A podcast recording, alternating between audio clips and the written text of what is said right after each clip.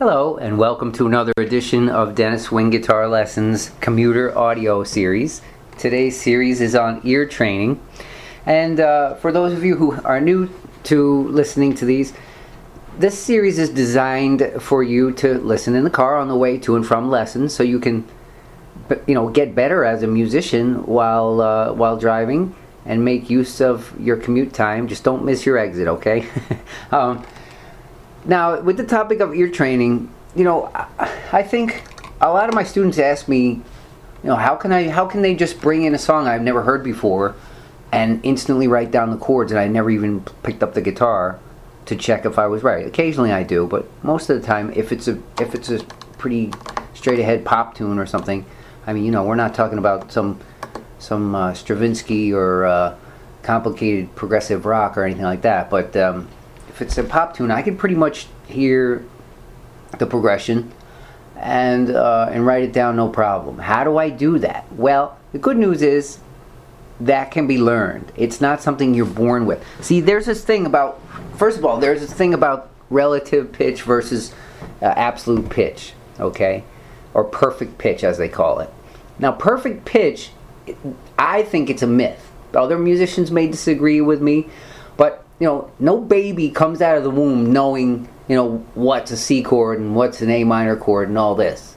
You know, they have to be taught at least what the notes, what each pitch is called in order to to accurately identify the notes.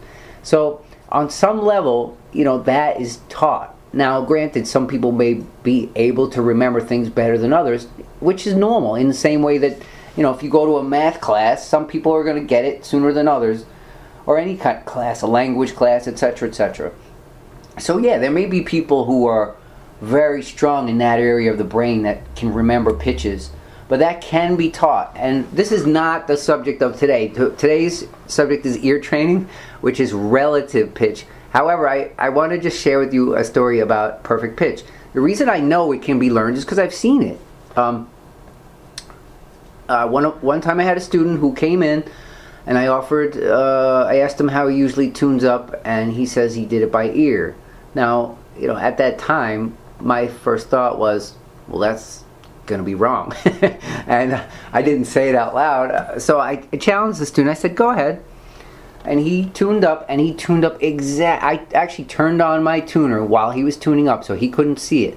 He tuned up exactly to A440 every note.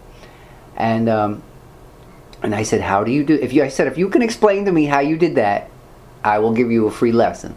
This was his first lesson, and he proceeded to explain to me for the next ten minutes how he did it, and I gave him his free lesson.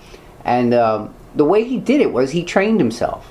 He trained himself, and there are and there are course, courses online that you can do to train yourself how to memorize pitches. I personally have memorized the sound of A, the note A, not A440, but an octave actually two octaves lower, but um, that's my reference point. You know, there, there's I can reference that, and then I think I hear everything in relation to that. Now, that particular student wanted me to pursue, you know, learning B and learning C and learning all the notes, all 12 notes, uh, and I just didn't do it because I, I was concentrating on other things.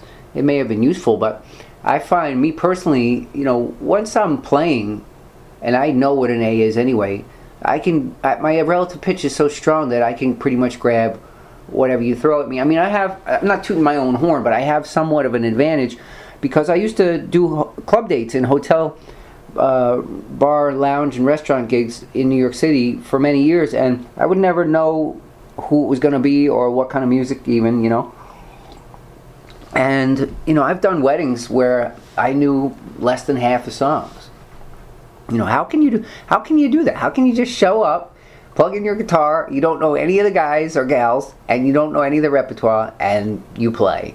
You know, it's all ear training. So the good news is if you're into perfect pitch, being able to identify any note on the spot, what it is by name, without any prior musical reference. You know, I wake you up at 3 a.m. and play you a note, and you say C sharp after you smack me, of course. Um, But uh, this course is about the relative pitch. So uh, we're going to show you how to recognize pitches against each other so that you too, in time, you'll be able to recognize not only like a uh, like a chord like a key uh, or a chord like a chord progression. Not only a chord but a quality of a chord.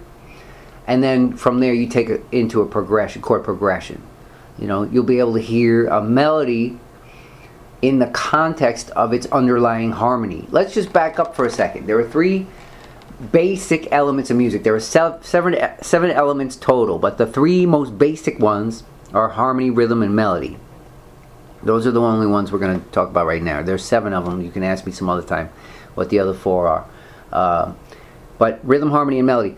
When we talk about melody, now rhythm is just in every kind of music. You cannot have any.